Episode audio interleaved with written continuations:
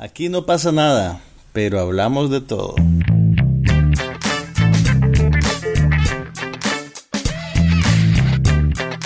Un podcast sobre cine, TV, tecnología y todo lo demás.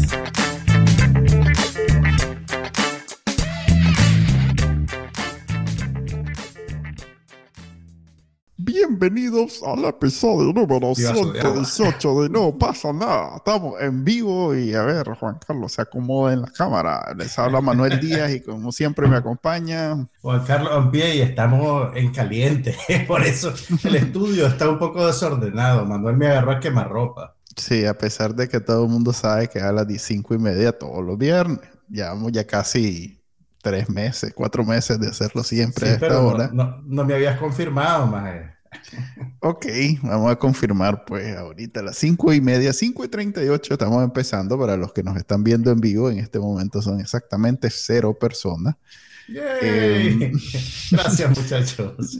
Eh, pero bueno, empecemos. Este, te- va- el día de hoy probablemente lo cortemos temprano porque Juan Carlos eh, tiene actividades de, de crítico de cine. Contanos, Juan Carlos, ¿qué estás haciendo?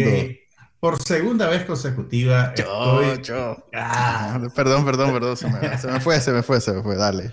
estoy cubriendo virtualmente el Festival de Cine Independiente de Sundance, ah, que este año, por culpa del Omicron, tiene, es 100% eh, virtual. Y básicamente ahí vamos a ver, estamos viendo lo mejor del cine independiente, no solo de Estados Unidos, sino también de, de todo el mundo. Hay una muestra bastante saludable de, de películas latinoamericanas o conectadas con la experiencia latina de Estados Unidos. Y de hecho, eh, te quiero, quiero llamarles la atención sobre una de ellas, que fue la primera película que vi casualmente ayer. Se trata de, ok, estás sentado, Manuel, porque esto te va a sonar bien raro. Ajá. Es un documental sobre la rivalidad entre los boxeadores Julio César Chávez y Oscar de la Hoya, dirigido por Eva Longoria Bastón. Bueno, Eva Longoria sí tiene, yo ya sabía, tiene, tiene currículum de detrás de cámara, tiene- es productora de muchas cosas que sí. hemos visto. Ella Pues, se hizo famosa por, por la serie de, de Ujú. Esposas Desesperadas, sin embargo, desde que la serie salió del aire, ha hecho carrera como productora y como directora de, de series de televisión, ha dirigido varios capítulos de varias series y, y ahora presenta este largometraje documental que, que te digo honestamente, yo que no soy una persona que sigue necesariamente el mundo del deporte, eh, me pareció que es una película súper interesante porque realmente, a ver, el, el- el- el foco de interés del documental, pues aparte de que te pone al día con todo eh, lo que tiene que ver con la carrera de estos dos boxeadores que, que son lo suficientemente famosos como para que hasta yo sepa quiénes son. Mm, Ah, la, la película para mí resultó novedosa porque realmente yo no tenía conciencia de el- la guerra cultural que representó eh, las peleas protagonizadas por estos dos boxeadores, porque eh, Julio César Chávez es, digamos, el mexicano de México, sí, mexicano Sí. full, y Oscar de la Hoya es mexicano-americano.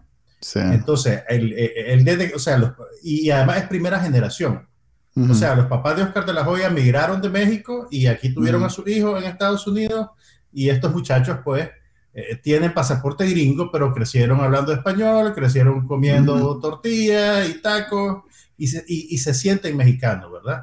En algún Sí. nivel, en un nivel importante, digamos, es parte de su entidad. Pero cuando la carrera de Oscar de la Hoya lo pone en oposición a Julio César Chávez, el amor entre los mexicanos y Oscar de la Hoya se termina de un día para otro y empieza una franca hostilidad. Eh, Entonces la película es bien interesante a la hora que te retrata ese mecanismo y ese proceso. Eh. Y también tenés eh, diferencias generacionales, eh, porque Oscar de la Hoya es un muchacho ya de un país desarrollado, eh, que creció en los 80, que creció en los 90, eh, que domina mejor los medios, que, que, que además es un, es un sujeto apuesto, entonces es otro tipo de relación con el público. Ujú. Eh, y, y- y la película te retrata todo eso, pues toda la tensión, todo el bagaje cultural que tienen ellos dos, además pues de las particularidades de, de- de cada uno. Julio César Chávez es más digamos, el, el, el macho tradicional. Eh, Oscar de la Hoya es pues, un pretty boy, digamos, pero que funciona dentro del mercado de Estados Unidos. El fenómeno comercial también te lo, te lo retratan muy bien. Entonces, o sea, mira, la, la película en, en, forma es bien conservadora, digamos, porque es un documental de, de, cabezas parlantes. Eh, tenés ahí a, a entrenadores, eh, cronistas deportivos, a los mismos dos boxeadores y a sus familiares mm. dando su testimonio y la película como que te arma la historia con pedacitos de declaraciones de todas estas personas. Tiene un montón de material de archivo que es interesantísimo verlo. Eh, entonces, formalmente es una película, es un documental conservador. Si, si, te puedo decir que hay algo que no me gustó, yo siento que, por ejemplo, la música, eh, creo que abusan un poquito de la música a la hora de, para crearte tensión y crearte emoción. Yo creo que eso, eso lo hubiera dosificado mejor, creo yo. Eh, uh -huh. Sin embargo, pues es una película muy interesante. O sea, me, me, muero de ganas de que la vea Edgar Tijerino, que seguramente lo va a disfrutar muchísimo. Y, y bueno, hubiera pensado que, en otra persona, pero no, ahorita no puede. En, y bueno, considerando además que Nicaragua es semillero de boxeadores, eh, probablemente la gente en nuestro país va a tener mucho interés por verla. Y con eso empecé el Festival de Sundance y realmente fue, viste, fue un buen comienzo. El documental que hizo ESPN con, creo que fue, mmm, no me acuerdo con quién, pero no fue originalmente Netflix, aunque ahora aparentemente, ahora aparece uh -huh. Netflix. Uh -huh. El documental de los Bulls en los de los Bulls de Jordan del no sé qué año, no sé qué año, en donde eh, creo que el documental lo has visto, por lo menos en Netflix, pero quizás no, de todo, no, no, no, lo vi. Yo sé de lo que me estás hablando porque uh -huh. ese documental es, es, parte de una serie eh, de programas que produjo ESPN, correcto, que, ESPN, que sí. incluye también, eh, ¿cómo se llama? The People versus O.J. Simpson. Ajá, correcto. Que es un documental extraordinario sobre, el, sobre el, la carrera de O.J. Simpson, incluyendo además lo que significó en Estados Unidos el, el asesinato de, de, de, su esposa y el asesinato de, de, una persona más que tenía alguna conexión con ella. Y, y son un documental extraordinario. Pero, por ejemplo, si, si lo okay. vas a comparar, que las comparaciones son odiosas, ese, ese documental es formalmente más interesante que la guerra mm. civil pero también pues es un si, si, lo pueden ver en Netflix, yo se lo recomiendo, aunque no les guste el fútbol americano pero, y aunque no sepan de O.J. Simpson, porque es una narrativa fascinante. Eh, pero probablemente la guerra civil es más, es más accesible, digamos. Pero a ver, The Last Dance, que es el, el, el que estaba mencionando yo, que es el de Jordan, uh -huh. es extraordinario, al punto de que uh -huh. yo no soy sí, fan de Yo recuerdo que tuvo muy buenas críticas. Y lo vi, e, es más, es un paseo por, a ver, por los 90, eh, entender por qué Michael Jordan es Michael Jordan, o sea, como mm. alguien que incluso hoy en día, pues tenés jugadores de determinado deporte que, que son tan buenos que trascienden. Pero de la forma en que Michael Jordan trascendió en los 90 y llegar mm. a, a, incluso ver de tú a tú al, al actor o al, al cantante más importante de esos tiempos, Uh -huh. eh, de una manera en, en, que ni antes ni después, porque yo no conozco, uh -huh. o sea, ahorita el tal Messi es bueno y todo, pero Mira, no, eso, como que lo vas que... a ver en, no lo vas a ver en un video de, de no sé, sí. de, de, Justin Bieber, pero no Fíjate sé que esto es, siendo... uh -huh. yo creo que estos documentales que, que, nos retratan el pasado cercano, digamos, eh, te ayudan también, sí, a poner en perspectiva cuánto y cómo ha cambiado la relación de los espectadores con el espectáculo, pues con, con, con, los, con, los, medios, con el deporte mismo, con las cuestiones culturales. Y eso también lo tiene este, este documental de la guerra civil. Es, es, es bien interesante. Es súper okay. interesante. Se llama La Guerra Civil, el, el, que estás hablando ahorita de... El de Eva Longoria, sobre los boxeadores. Ok, sí. ¿está disponible sí. o, o, no? Eh, todavía no. O sea, el, usualmente las películas mm. las estrenan en el festival y poco tiempo después ya aparecen en, en, plataformas de streaming o en los cines, así que estén pendientes, pues. Pero sí pueden okay. buscar The Last Dance, que es la recomendación de Manuel. Es y, lo que estoy diciendo. Y The People vs. O.J. Simpson, que probablemente está en, en, Netflix. Digamos que The People vs. O.J. Simpson tiene más interés eso gringo, porque sí fue un caso que en Estados Unidos este, tuvo mucho, eh, pues... Mucha resonancia Empezando por los... por la cuestión social. Sí, la cuestión racial, pero lo que sucedió después, lo, ¿cómo se dice? Riots, lo, los disturbios. Los disturbios que se dieron después, que pues, destruyeron calles, ciudades. Eh, pues, tal vez estoy exagerando, pero sí hubo disturbios.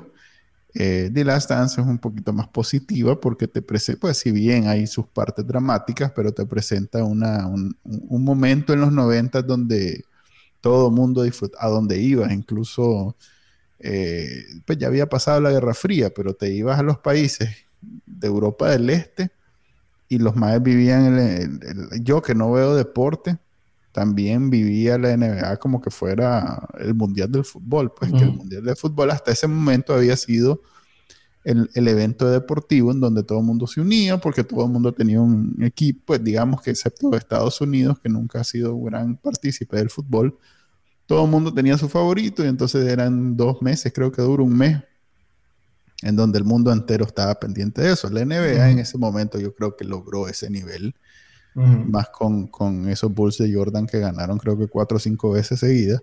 No seguidas, pero sí ganaron en menos de 10 años un montón de veces el campeonato. Y ese documental lo encierra muy bien, sobre todo pues lo, lo que sucedió alrededor de eso. Oye, y, son, son, varias entregas, ¿verdad? O sea, es un largo, largo metraje. Si, lo ves de un tirón, son, son varias horas. Sí, sí, sí, son, ya te digo, 10 episodios. De hecho, yo dejé, yo dejé el, último episodio, fue en la pandemia, fue de, las cosas que más vio el mundo en tiempos de pandemia, fue en el 2020. Yo dejé el último episodio pendiente y es la fecha y no lo he visto. Ahorita me estoy acordando. Que ya imagen. Eso no habla, no habla, bien ni de vos ni del documental. no, es que en realidad es, es bonito porque, a ver, no es aquello de que querés ver el final porque son, es más recordar que la intriga de cómo quedó ni qué sucedió. O sea, eh, no, claro, te entiendo. Ahora, si tenés la edad, pues. Si tenés la edad, pues. como, yo, como, yo, como yo no sigo el boxeo, viendo este documental de la guerra civil, para mí había hasta un componente de suspenso. Porque no sabía exactamente. no sabía lo que iba a pasar. No sabía exactamente quién y cómo iba a ganar en la pelea. Entonces, digamos que lo, lo, lo disfruté en otro nivel.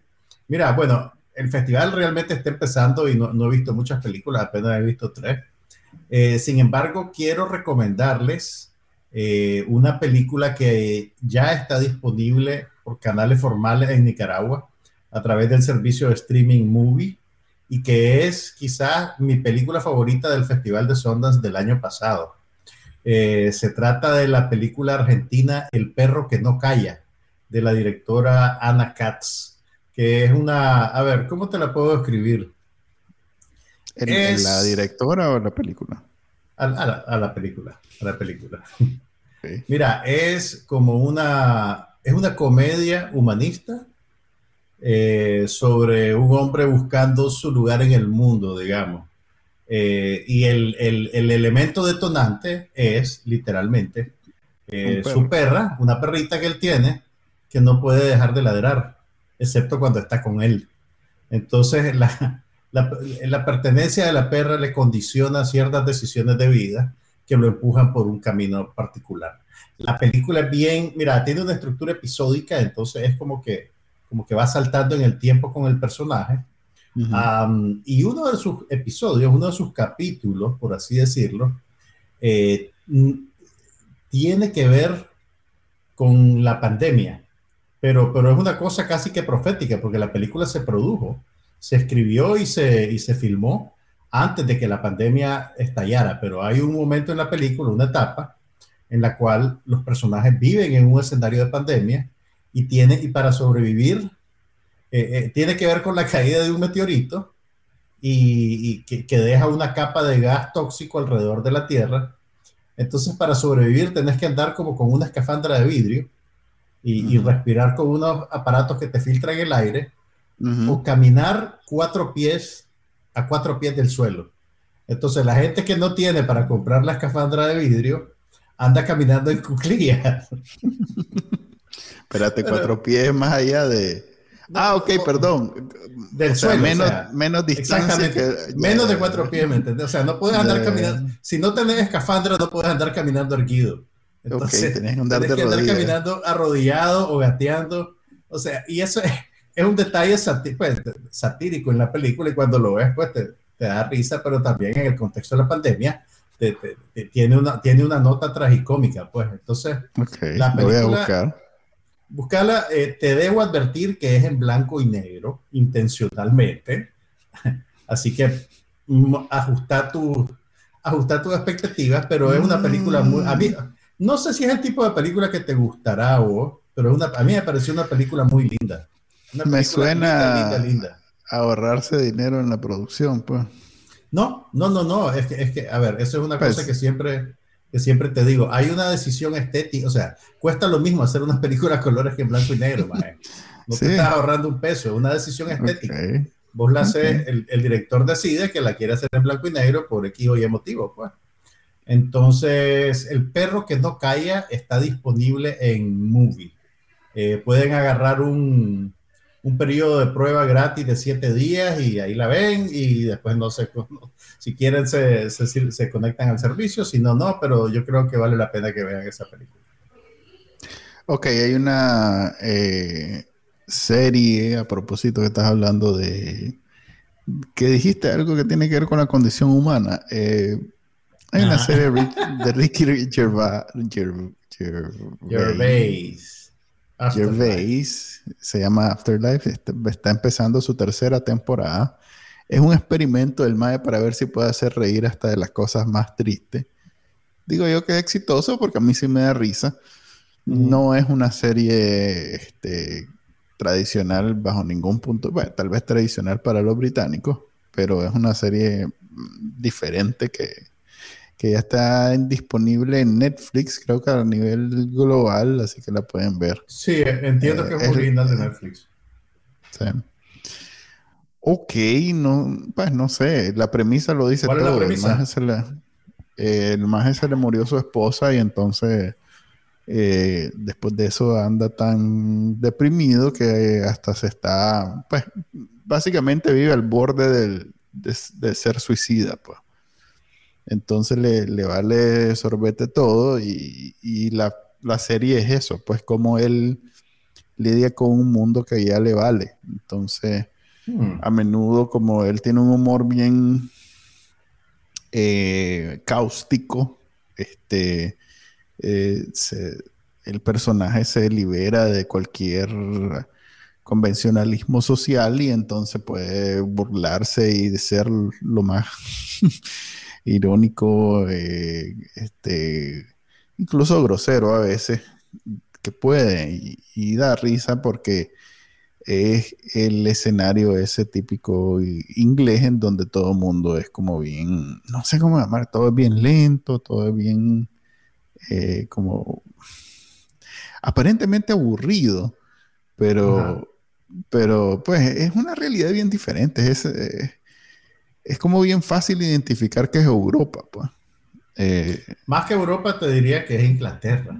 Puede ser. Lo que pasa es que em, hay mucha similitud, por lo menos yo que he estado en, Alemania y España por mucho tiempo, puedo identificar dónde están las similitudes, pues que la gente tiene otro ritmo de vida, tiene otra forma pues, de relacionarse. Los ingleses tienen fama de ser eh, reservados. Ajá, también, claro hay particularidades que contienen mucho las emociones.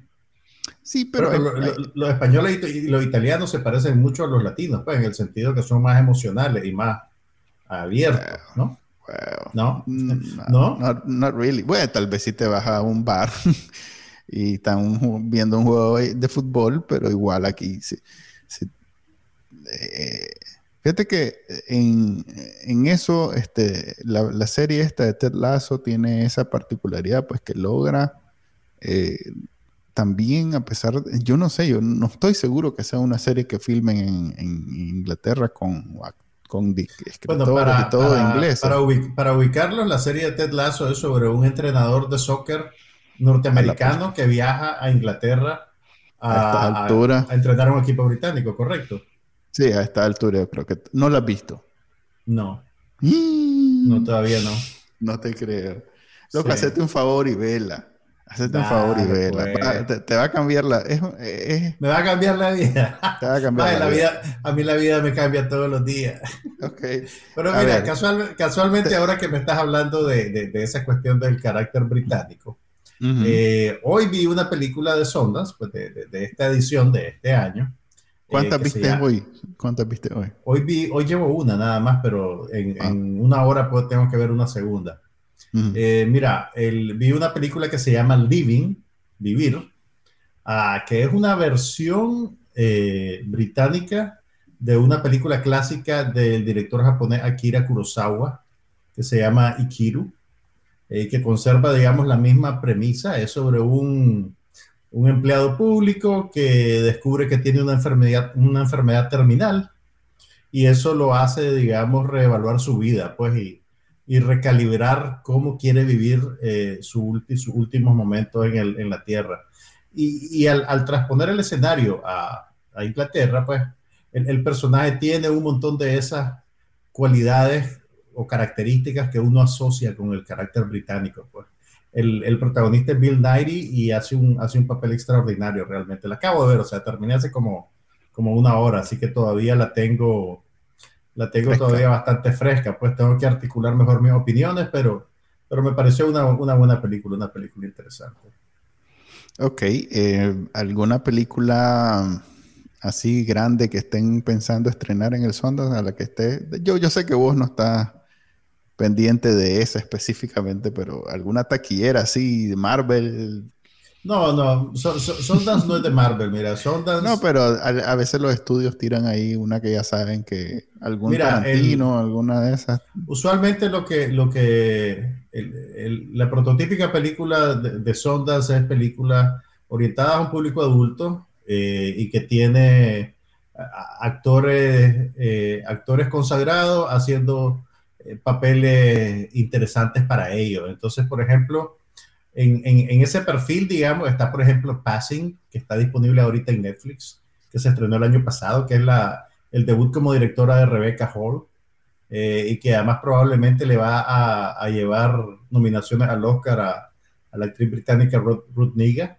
Pero, por ejemplo, anoche se estrenó eh, una comedia dramática que se llama While We Save the World o While You Were Saving the World, que es con Julianne Moore Ah, y con, ah, ¿cómo se llama este muchacho? Con uno de los actores de Stranger Things, Finn Wolfhard, que hacen el papel de una madre y un hijo, eh, que la, la, madre tiene el perfil pues del progresista norteamericano y el hijo pues es un adolescente que está reaccionando en contra de su madre.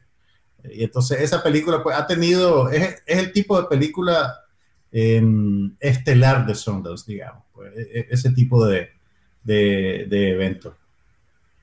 Ya. No tengo ningún trailer ni nada que tenga que ver. Eh, creo que por lo mismo de la pandemia y en general los premios, incluso creo que acaba de pasar la semana pasada, creo que los Grammy o los a los Globos de Oro pasaron, pasaron los Globos de celebración. Pero, por la controversia que tienen ahorita, no, no hicieron, bueno, la excusa es que fue por, el, por la pandemia, que no hicieron una ceremonia. Eh, pero en realidad los Globos de Oro en los últimos meses ha enfrentado un montón de escándalos que, que virtualmente destruyeron cualquier credibilidad que los premios tenían. Mm. Entonces ni, ni siquiera pudieron hacer su ceremonia. ¿Perdón? No estoy, enterado. ¿Qué escándalo? Mira, el primero hubo unas acusaciones de acoso sexual. Mm. Eh, de hecho, Brendan Fraser, ¿ubicas a Brendan Fraser? Claro. Brendan Fraser eh, acusó al, creo que era el presidente de la organización, mm. de haberlo acosado sexualmente. Vaya, yo creo que ibas a decir que estaba listo para sentirme mal porque ha estado activo recientemente, ha hecho sí, sí, ha hecho varias cosas. Sí, sí. Hizo, hizo una película con Steven Soderbergh el año pasado. Eh, ahorita, digamos, su, carrera está volviendo a, despegar ya en la madurez. Eh, pero bueno, además de eso, a ver, la Asociación de, Críticos Internacionales que, organiza el, Globo de Oro realmente es una organización muy generis. Pues vos creerías que son corresponsales que publican actualmente en los grandes periódicos de todo el mundo, pero no realmente, pues son gente que tiene años de vivir en, en Estados Unidos, que no necesariamente son grandes periodistas ni grandes críticos, pero que están enquistados en esta organización. Y básicamente los Globos de Oro han tenido eh, cancha porque la entrega de los premios se volvió como el hermano bacanal de los Óscares. Mm, donde permiten el... Exactamente, o sea, si, si los Óscares son eh, una ceremonia formal, eh, los Globos de Oro son un bacanal. Entonces, eh, además de eso, pues tenían relativamente buenos ratings en televisión, usualmente reclutaban comediantes irreverentes para que animaran la velada. Ricky Gervais, lo hizo varias veces, Tina Fey y Amy Poehler también. Pero claro, ese, ese tipo de gente no quiere coexistir con, con acusaciones de acoso sexual, por ejemplo. Eh, y además de eso, se empezaron a filtrar noticias de, de, tráfico de influencia, en el sentido de que los estudios pulsaban con la organización para conseguir nominaciones y premios. Entonces, por ejemplo, em, eh, se llevaban a todos los miembros en, en, un avión privado a una proyección de la película en la Warner Bros. o en el estudio que fuera, y un encuentro personal con Al Pacino, con la estrella que fuera, y entonces después ya salía que la película se ganaba, ganaba el premio. Ahora, y, y, y, eso en la industria es un problema porque también los Globos de Oro se contaban como una referencia para el Oscar. Entonces, no solo menoscaba la credibilidad de los Globos de Oro, sino que de rebote menoscaba la credibilidad del Oscar, de la Academia de Artes y Ciencias de Hollywood, y, y, entonces pues se vuelve un, un, se vuelve un problema de imagen relativamente serio. Pues, y acordate que esta es una industria donde reina la imagen. Entonces, básicamente, los Globos de Oro, la organización va a tener que reinventarse y, y tratar de salvar el, el, evento de la entrega de premios, pues que era, era su única razón de ser realmente. No, no, no, tiene ninguna otra razón de ser más que eso. Eh, pues no, los no es poca cosa tampoco, o sea... No, yo sé, pues, pero, pero, pero lo que te quiero decir es que eh, no, es una organización que va a sobrevivir a esto. Si no tiene una entrega de premios, no son nada, es mi punto. Mm, entiendo. Eh, son como 65 miembros, que son los mismos miembros desde hace 30, 40 años, y que pues básicamente vi, vi, viven de eso. Entonces, Se puede imaginar el documental de, de ese bacanal de los 65 más. sí, que lo, decidiendo. que lo llevan a Nueva York, que lo llevan a no sé dónde. Eh, eh, Deci es una cosa decidiendo a quién hacen famoso, a quién no hacen famoso. Y, y, y, es una cosa, es una cosa bien, bien eh, ¿cómo te puedo decir? Bien, bien, un poquito ridícula, sórdida, es una cosa rarísima. Pero bueno, eso, ¿cómo llegamos a hablar de los globos de oro? Te decía que de todos modos eh, estamos viviendo una época en donde ya no hay aquella... Era muy, muy diferente el marketing de las películas. De, o sea, por ejemplo, Sundance era parte del marketing de algunas de las películas más propensas a ganar el Oscar, por, por ejemplo. Uh -huh. sí. Entonces lo, la tirabas ahí para después a ver si la gente le... Ahora ya no, pues ya eso, este es más, hasta ahora con, con Spider-Man No Way Home, uh -huh. de nuevo hay películas que realmente están haciendo taquilla. Pero sabes qué, sabes qué, qué, qué creo que, con, viendo lo que pasó con las películas que se estrenaron en Sundance el año pasado, eh, yo te diría que ahorita Sundance es como la principal fuente de contenido adulto para los servicios de streaming. Eh, porque antes eran los estudios de Hollywood los que llegaban a Sundance a comprar películas, ¿verdad? Entonces llegaban los Weinstein y compraron Pulp Fiction, por ejemplo. Pulp Fiction salió de Sundance. Uh -huh. eh, cuando los hermanos Weinstein fundaron Miramax, ellos uh -huh. eran los principales compradores en Sundance. Todo el mundo, todo el que llevaba películas Sundance quería que la vieran los Weinstein. Ellos compraron Sex License Videotapes, ellos compraron eh, Pulp Fiction, entonces, eh, y los otros estudios grandes que tenían también divisiones para los art houses, o sea, para los cines artísticos, también iban a Sundance a comprar películas ya hechas. Ahora, los que van a Sundance a comprar películas ya hechas y que van con sacos de reales son los servicios de streaming. Por ejemplo, la que ganó el Gran Premio del Jurado el año pasado, que se llama Coda. Es una película bonita, o sea, no te diría yo tal vez que es una película excelente, pero sí es una película bonita, es comercial, tiene a Eugenio Derbez en el reparto, por ejemplo. Esa la compró eh, Apple Plus. Eh, Passing de Rebecca Hall la compró Netflix. Ah, y así, pues, o sea, HBO Max compró no me acuerdo qué cosa, pues.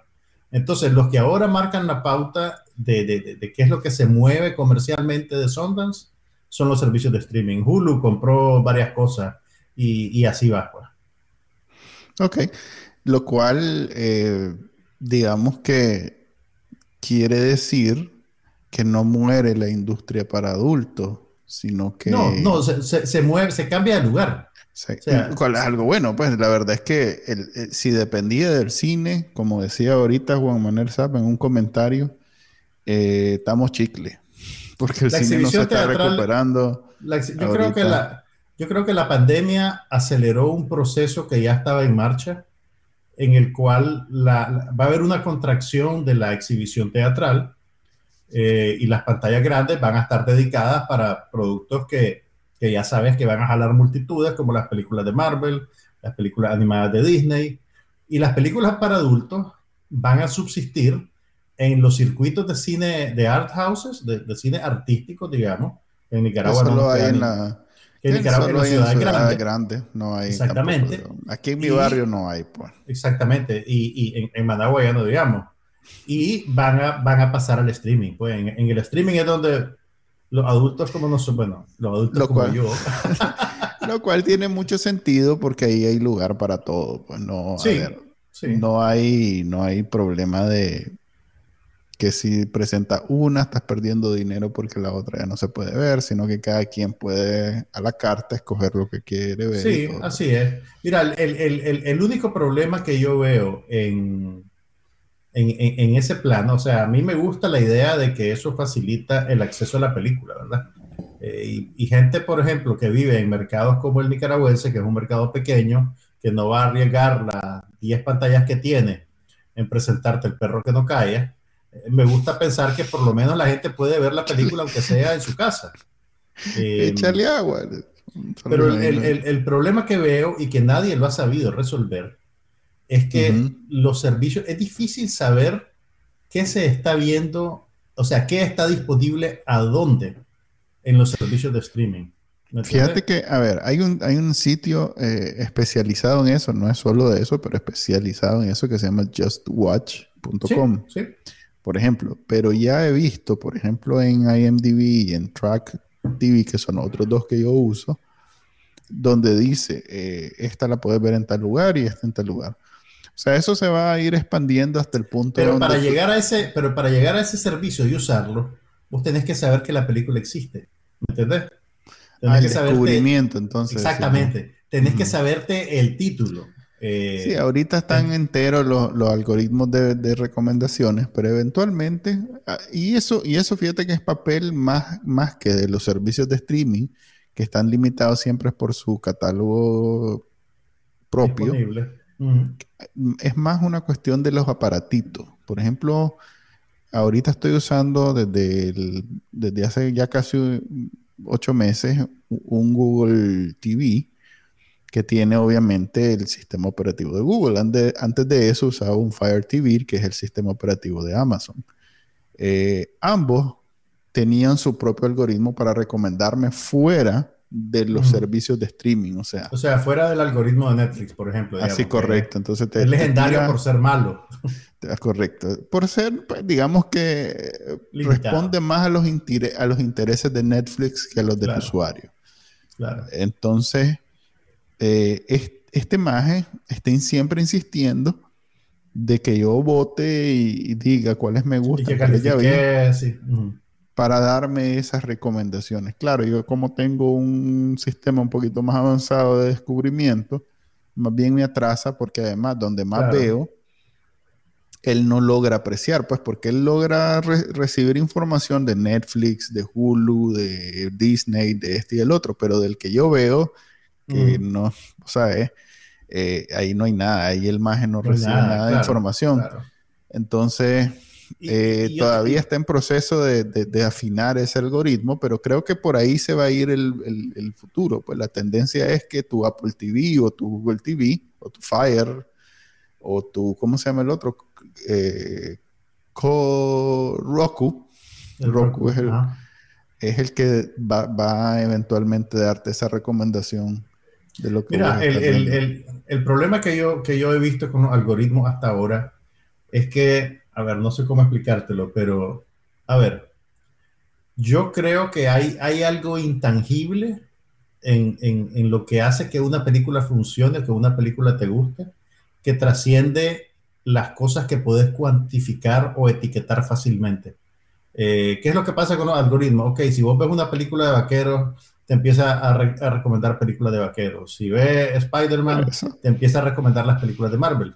Y, y, yo creo que el gusto de uno es algo más volátil e impredecible. Entonces, no, sé si los algoritmos eventualmente van a poder ser lo suficientemente sofisticados para, para, poder eh, conectar con la sutileza de tu gusto y predecir realmente qué es lo que, lo que quieres ver, pues, o, lo que, lo que al final te va a interesar. Y, hay algo, y yo, yo, creo, yo creo que sería una pena que se perdiera la, que se perdiera la sorpresa de, descubrir cosas que, nunca se te hubiera ocurrido que te iban a gustar o que te iban a interesar. O tal vez ves una película que la película es mala, pero tiene un actor que es extraordinario. Y entonces no es pérdida total para vos ver esa película. Eh, yo, creo que eso es algo que se, que, se puede perder y que sería una lástima, pues, porque creo que, creo que es parte del encanto de, de, la película dos cosas. Por un lado, estás describiendo el algoritmo en el sentido más básico. Hoy en día, con inteligencia artificial, eh, ni siquiera es, son conexiones de las cuales entendés, pues, porque los MAES, por ejemplo, eh, contabilizan todo lo que les gusta tal película, independientemente que sea parecida a otra. Luego, cuando les gusta otra, esa es la que te recomienda. O sea que entre la una y la otra no tiene más conexión que todos los datos. No hace ninguna relación no hay ninguna relación aparente, pues. Por un lado. Y por otro, sobre lo que estabas diciendo ahorita, creo que eso lo estás romantizando eh, porque estás describiendo la experiencia en los tiempos del cable, donde vos andás pasando canales y de pronto te quedaba, en el cine. vos sabes que la, mayoría, la, mayoría de los, los espectadores, a ver, vos y yo, que sabemos qué películas están dando y que vos decís, ve, yo quiero ver esa, tengo que ver esa, vas al cine a ver esa. Para, para una minoría, ir al cine o ver una película es un ejercicio deliberado. La gran mayoría de gente llegaba a la taquilla y decía, ¿qué están dando? Qué bueno. ¿Qué película empieza más pronto? ¿Me entiendes lo que te digo? Y en eso hay algo de, hay algo de eso, eso obviamente te posiciona para tener para hacer descubrimientos, para ver cosas que no te esperaba, para salir insatisfecho probablemente, pero sí le da una cuota de impredecibilidad al ejercicio de, ver películas y de ver televisión. los algoritmos, yo creo, trafican sobre la idea de la predecibilidad. Pero, pero no sé, pues, eh, eh, pues, es, un cambio cultural. es un cambio cultural, tal vez lo estoy romantizando, pero, pero sí te digo pues que está bien, pues si lo estoy romantizando, me parece que es bonito. Fíjate que yo, eh, ahorita que lo decí, nunca me había puesto a pensar que tal, que a, empiezo, mi percepción es lo contrario. No sé si estás hablando a partir de una realización propia o si así es. Eh, te hago la pregunta porque yo hubiera pensado que el, el usuario normal que va al cine va a la película que quiere ver a la que vio el anuncio. Mira, hace, hace años leí un, leí un estudio que alguien publicó, pues no te puedo decir exactamente quién lo hizo, pues, pero, pero sí, pues, ah, y leí ese estudio hace tiempo y anecdóticamente, pues, tengo esa idea. Y, te digo, por ejemplo, y es por eso que Netflix eh, eh, insertó en su servicio una función que dice play something o algo así, que si no sabes qué ver, voy a apretar ese botón y Netflix hace una ruleta y pum, te pone una cosa aleatoria, que me imagino que está gobernada por su, por su, por su, algoritmo, pues, pero es la misma idea de que hay gente que no quiere asumir el esfuerzo de investigar y decir, ok, ¿qué se ha hecho? ¿Qué está disponible? eh, de qué tengo ganas de ver ahorita y que simplemente quieren apretar un botón y ver algo. Eh, es el, es el, el más que todavía tiene cable. Yo, eh, yo no entiendo eso, no te lo juro que cada vez lo entiendo menos. ¿Cómo puedes todavía hoy en día encender la televisión y pasar una hora sin ver buscando nada? Algo. Buscando algo. Pero eso, pero eso te y, pasa y lanzarte con los de streaming. Eso 500 anuncios. De no, no, no, no, disculpa. o sea, Tal no, vez no, porque no, yo no tengo el inventa el catálogo ahí y comienzo Ajá, a. Exactamente. Ah, si vos tenés el catálogo. Mira, sí, si vos tenés ya, ya me ha pasado. Ya y me tenés la pasado. pantalla llena de thumbnails, empezás a Sí. recorrer los thumbnails, leer las descripciones, seguir. Sí, y, y- y cuando te das cuenta pasó media hora sí, sí. y no sí, decidido ahorita, nada. ahorita el, el fin de semana pasado, quería ver algo muy similar a Sicario y terminé viendo Sicario de nuevo. Sicario lo cual no la me gusta. No, también vi esa chanchada, pero vi la original y pues es buenísima, pero pues para verla de nuevo no.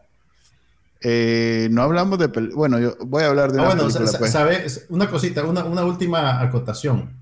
¿Sabes en parte por qué la gente todavía está, está anclada a su, a su servicio de cable?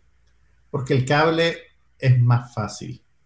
Eh, leí, leí, leí la semana pasada. ¿Sabes cuántos servicios de streaming por suscripción hay ahorita en Estados Unidos? Como 60, 50. 200. Alrededor de 200 servicios de streaming. Entonces, eso intimida un poco, pues, ¿me entendés? ¿Cómo sabes? Hay, unos que están súper focalizados, hay unos que son como el, el canal general, que es Netflix o Hulu. Eh, cada estudio tiene su propia plataforma. Entonces, pues, es, es- es intimidante, pues, ¿me entendés? Pu- Puede ser intimidante, además, cada uno de ellos es, es un- es un- son unos realitos que tenés que pagar, y si le echas Sí. pluma, terminas pagando lo mismo que pagas con el cable o pagas más. Entonces, Lo que, igual en. Nicaragua tenemos una idea completamente distorsionada de lo que vale el cable. Nosotros pensamos que el cable, si bien para nosotros es caro, es extremadamente barato. Eh, fuera de Nicaragua, el cable vale una millonada. Pues aquí puedes perfectamente pagar 300 dólares de cable y eh, no ¿Sabes qué estás pagando exagerado. Pues, eh, Más que, más que el cable, yo te diría que lo que, que lo, que lo encarece, por lo menos en Estados Unidos, creo yo, eh, son los deportes. Lo- lo- los paquetes de los canales de deportes eh, son, son bastante caros. Los eventos por pay-per-view son, son mucho más caros aquí. Y ya cuando sumas todo eso, pues eh, eh, Ah. es una suma considerable. Ok, una película que vi que está ahorita pegando en, en Amazon Prime. eh, se llama The Tender Bar. No sé si ya la viste. No sé si viste Ah, es la, película nueva dirigida por George Clooney. Con Correcto. Ben Affleck. Con, con Ben Affleck de Más protagonista. esa es, de la- es de- es un drama de la condición humana. ¿Qué haces viendo eso vos? Mm, No tanto, fíjate. Se puede- por Ajá. eso había tenido este, ciertas, este, ¿cómo decirlo? Resquemores. resquemores para verla, pero hay unos brothers que saben, que, que entienden, que hablan mi idioma, me dijeron, no, está buena, entonces... a, los que, a los que sí le haces caso, a A diferencia los que sí, mía. sí, claro, claro, a los que sí. Me hace sentir súper especial. Súper especial. Entonces, pues, a- tú a- vas- anda a hacer- a hacer un podcast con esos más, vamos, vamos. lo que pasa es que vos no, me vos no me recomendaste esta, pero Mm. yo lo que hago es buscar el balance, pues si los Ajá, críticos dicen ajá. que este es un drama de la condición humana, yo, y alguien que yo sé que no ve esas cosas, ya lo vio, Ajá. Le pregunto, Ya, me dicen, ya, no, no, tiene no, su valor de entretenimiento. Entonces, No, no, no, me, no me vas a contestar, no me vas a contestar. Sigamos, ajá, háblame de la película. Ok, pues dale, pues. Eh, este es tal vez el último podcast con Carlos. Este, bueno, mira, la película en efecto es un drama de eso muy sentimental, pero creo que. eh, ¿Sabes a cuál me recordó? Aquella que hizo al, al Pacino fue no. Más bien fue Robert De Niro, que la dirigió Robert De Niro, a Bronx Tale. Ok, ajá, ajá. ¿Te acordás? Eh, que Sí, es sí, sí, un, claro que sí. un- De un un drama. niño que, que tiene problemas con su papá y se identifica con el mafioso del barrio. Exactamente. me recordó mucho a eso. Ujú. Ok. Me recordó mucho a esa porque tiene como el mismo. El, es- tiene muchas cosas. Sí, tiene muchas cosas similares también. en- en, Nueva York, también es este, sobre un chaval. bueno, lo del bar tal vez no es tan importante porque en el otro caso era un mafioso y no un, dueño de un bar. Eh, pero esta está definitivamente mejor hecha. George Clooney es un mejor cinematógrafo que, parece mejor el pobre Robert De Niro. Sí, sí, sí. Es mejor que. Pues, eh, Bronx Tale le tengo cariño porque la vi joven, pues, y me sentía que era una película dirigida a mí. Esta, pues, ya es una película. Que Esa es la época en que andabas con la gente de UNEM, ¿verdad? así, éramos así. Eh, esta es una película para adultos y tiene, pues, sí se disfruta y está entretenida, pero quizás no es la película para sentarse con palomita a ver y disfrutar un, ir al cine. Pues yo, no iría a ir a ver el cine esto. Iría a ver el cine otra cosa. Eh, pues está bien, está bien. Se las recomiendo para que la vean si quieren ver un drama que no es tan artsy fartsy. Eh, y creo que le ha ido bien en la, en la, en la crítica. No sé vos si sabes algo de ella. Ha tenido, eh, más bien yo creo, mi percepción es que ha tenido críticas mezcladas. Hay gente que dice que está bien, hay gente que dice que es bien floja. Eh, otros dicen que lo mejor de la película es Ben Affleck, que está, ah, teniendo, una, especie, está teniendo una especie de renacimiento porque eh, tuvo buenas críticas con The Last Duel, la película de Ridley Scott, que se estrenó hace como dos o tres meses, que por cierto ya está disponible. Está disponible en HBO Max, eh, no sé si en Latinoamérica también, pero así que denle una buscadita si, si tienen acceso a HBO Max.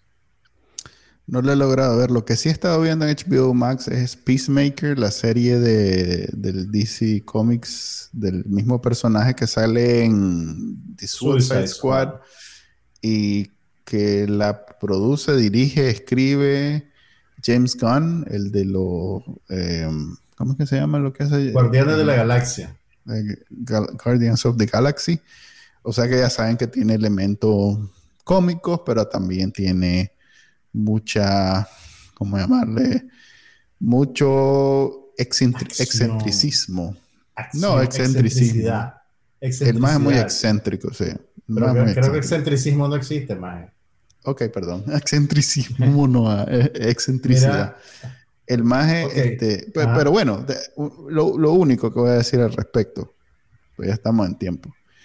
Eh, Peacemaker, eh, si ves cuatro capítulos que son el equivalente tal vez a la serie, a la película esta de lo es mejor ver estos cuatro capítulos de Peacemaker que eh, la, película, de Suicide Squad. Sí, es mejor. Vaya. Porque no hay grandes pretensiones, el MAE tiene todo el tiempo del mundo para desenvolverse. No estoy diciendo que Peacemaker sea muy buena y que me encante y que no sé qué, pero me entretuve más con estos cuatro capítulos que con la película de, de, Suicide, Squad. Y eso que Suicide Squad no, no siento que fue una maldísima. era, un poquito larga para lo que era, pero. ¿Sabes qué es lo que pasa? Esa película hubiera sido perfecta, o mejor dicho, mejor, si hubiera durado tal vez la primera hora. Ya la segunda hora se, se les olvidó lo cómico y lo excéntrico y los lo y todo lo demás, y ya se enfocaron más en una película de superhéroes. También porque tiene que tener una, una, una estructura tiene que tener de película. Sí, tiene que tener inicio, desenlace y todo. Pero sí era, era, muy larga, o sea, había, ¿te acordamos de la, secuencia que va, que va, preso en un carro de policía, eh, que lo llevan preso en un carro de policía y se escapan? Toda esa secuencia que dura como 10 minutos, la, podían haber extirpado y la película hubiera sido más, hubiera tenido más ritmo, creo. Toda la última media hora para mí fue de adelantarse, pues ni siquiera fue de... Pero tenías que amarrar listo, tenías que terminar. Por eso, sí, correcto, entiendo. En este caso, como vos sabés que tenés 10 capítulos, 6 capítulos, podés esas cosas dejarlas para el último capítulo y en el tiempo haces lo que te gusta, pues. Y eso es básicamente Peacemaker, pues el más eh, un maje de lo más ridículo. Todo ahí es ridículo. Eh, una burla. De, deben estar felices en DC porque al fin dan risa. Eh, no, no sé, no, no, encaja con nada, pues, porque Marvel, si bien es, chistoso, pero no se, no se burlan tanto de sí mismo, pues. Entonces, recomiendo para, para refrescarse de lo que normalmente hace DC, que, que por cierto andan los anuncios de, de, Batman que no me llaman lo más mínimo la atención. No Mira, el, el, creo que el trailer fue interesante, pero lo que me tiene un poquito así como, mmm, la película va a durar como dos horas y ah, sí, minutos. Sí, no, dicen que va a ser la primera película en llegar a las tres horas, que la están, lo están debatiendo en el estudio, lo están debatiendo. Mae, sí, o sea, Lores de Arabia puede durar tres horas, pero la octava película que alguien hace de Batman, no sé, o sea, Además que es un reboot, pues. No me digan hater, no me digan hater, pues, pero si me van a decir hater, primero vean Lores de Arabia, que dura tres horas. Dos series que, que, que, puedo hablar rapidito. Este, ya terminé de ver Mayor of Kingstown. Si quieren, si ustedes consideran que el mundo real es demasiado bueno y alegre y lleno de felicidad, vean Mayor of Kingstown. Eh, sí, es, es, es, cuando te preguntas, ¿podremos estar peor? Siempre sí. podemos estar peor. Sí, eh, ahí, estar peor. ahí te, te, te Ma, yo siempre. Te, yo te hubiera dicho eso. No, pero siempre en cada episodio dicen, esto puede ser peor todavía para los personajes. Sí, esa, sí es la, esa, es la, dinámica natural del reto. drama, maje. Tienen Esto que no. enfrentar dificultades. No, recordó, ¿sabes? Me, sí, es demasiado, loco. Llega un momento donde yo ya estoy esperando que la madre se la come el oso, pues, o sea. Como aquella novela que se la comió el tigre a la señora. Como aquella novela que se la comió el tigre. En, en esta estaba esperando ya, ya, que se la comió un oso y ya está, pues, porque la madre sufrió, en un episodio sufrió más, en otro sufrió más, en otro. Todo lo que te puedas imaginar, más le, le pasaron okay, cosas. Pero si estaba sufriendo tanto, ¿por qué llegaste hasta el final? No, a mí me gustó, a mí me gustó. Por eso, ajá, sí, sí, pero, pero ¿por, ¿por qué, pues? No, pues es Porque, una serie a como, a como lo muy decís, fuerte. está espantando a la gente, no la van a querer ver. Eh, en cambio, bueno. sí hay algo que valió la pena, que te hizo Mira, seguir hasta el final. Ahorita, la, la, de Taylor Sheridan, que es el, el, el, el inicio de, lo, de Yellowstone, uh -huh. está que a la puchica, donde voy, están hablando de eso como lo máximo en el mundo de, lo, de, de la televisión. Uh Mm. -huh. Este maje, todo lo que hace se convierte en, en, en es como J.J. Abrams hace 10 años, pues. Eh, 20, todo lo 20. que hace, bueno, ¿sabes qué estoy viendo? ¿Sabes qué uh -huh. estoy viendo? En YouTube están una serie, una serie que sacaron en uno de esos canales que no son necesariamente comerciales, que hacía John Favreau, que hacía una que se llama Dinner for Five. Ajá. que tienen como 20 años, que el más invitaba a un restaurante así a cuatro brothers. Era, era como un programa de entrevistas, ¿no? Sí, sí. En donde los más relajados hablaban de la, del, del, mundo del cine con una candidez inusitada. Pues, o sea, mm. ahí en realidad he escuchado historias. Eh, por ejemplo, Ben Affleck en un episodio, lo que pasa es que duran como 20 minutos y los pones en YouTube y ahí, ahí lo dejas y escuchas, entonces estás, oyendo, estás viendo a los más este, tapiñar y hablar abiertamente de cosas este, que ni te imaginas. Pues, por ejemplo, como te digo, en África ahí se lanzó una historia, el maje con Kevin Smith, que es uno de los invitados recurrentes, eh, en algún momento estuvieron que no se hablaban y nadie entiende por qué. Así llegué a esto, pues entonces uh -huh. Uma dice... que trabajaron juntos en Chasing Amy. En varias películas trabajaron juntos, pero sí. en algún momento no se hablaban y, no, y, nadie entendía por qué. Y en uno de estos episodios aclararon que es que el mae está pudo, el mae Kevin Smith cada vez que podía hablaba lo que quería de la vida personal de, de, ben, de ben Affleck. Entonces ahí los maes hablando escuchas ese tipo de historias. Pues no es la típica entrevista uh -huh. de un periodista que le pregunta, ¿y por qué sos tan lindo? ¿Y cuál es tu anda, sueño? O, o, o, o, cuando los actores andan promoviendo una película, pues. Correcto. Entonces aquí es donde escuchas las historias de, no, ah, me chimé y andaba con la gran cosa uh -huh. y que no sé qué, o, o uh -huh. no, la, una espinilla aquí y entonces me tengo filmar con la mierda, con la gran pelota de, de maquillaje. Sí. O sea, sí, historia que no te imaginas, pues. Ya, Entonces, ya. Ahí, está, ahí está en YouTube libremente. Pero espérame, o sea, ¿es la misma serie o la está relanzando? No, es la misma serie, o sea, son... A ver, son, es una serie que tiene 10 años. Viejos, pues. Sí, estoy viendo historias de hace 10 okay. años. Mira, ya, ya solo para libres. cerrar, uh -huh. eh, te, no sé si recomendártela, porque vos sos una persona especial. Pero hay, hay, hay, una, hay una serie en HBO Max eh, muy interesante que se llama Station Eleven. Ah, ¿Has oído algo de ella? Sí, sí, sí. Estoy, estoy, en la, estoy, en la, estoy en la ducha a ver si la veo. No, lo que pasa es que ando en búsqueda de un sitcom y no he logrado encontrarlo. y por más que trato de sentarme a ver How I Met Your Mother, How I Met Your Father. No, no, la, vieja, la vieja. La que... Ah, a ver la vieja. Esos son como 10 años de serie. Son como 10 años y cada vez que veo un episodio no me da risa en absoluto. Es de lo Entonces, déjalo ir, Chele. Déjalo ir. Pero ando en busca. Es que tengo demasiados dramas. Tengo Yellowstone. Ok, este es un drama. Este es un sí, drama. es un drama. Yo por eso no lo... Que además se desarrolla en un escenario apocalíptico conectado con una pandemia no muy diferente a la que estamos viviendo. Así mm. que puede ser, como, puede ser un, detonante para traumas recientes. No tenemos estrés postraumático porque todavía estamos viviendo el trauma, pero eh, por lo menos la, serie es interesante eh, y tiene, tiene un, truco narrativo eh, que yo honestamente no me lo esperaba y lo que están haciendo, siguen a un grupo de personajes a través de, la pandemia, pero mezclando los, los tiempos.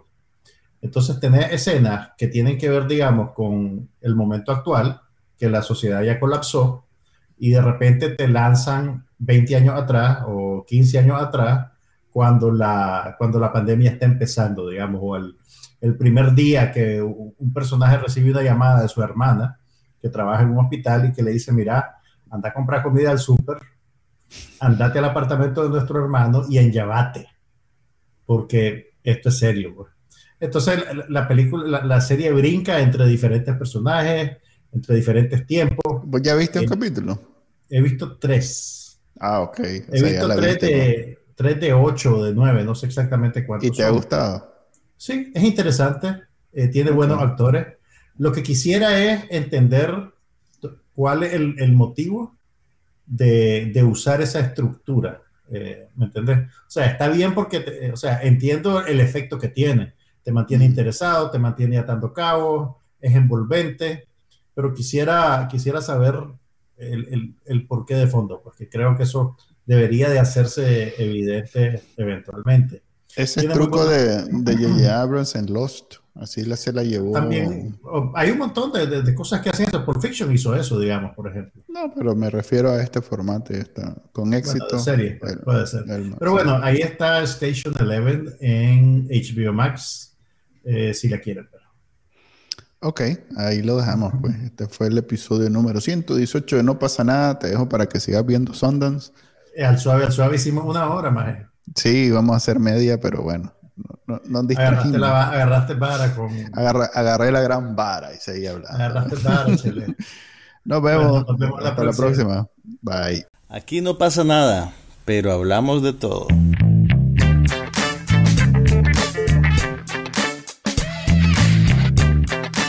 Podcast sobre cine, TV, tecnología y todo lo demás.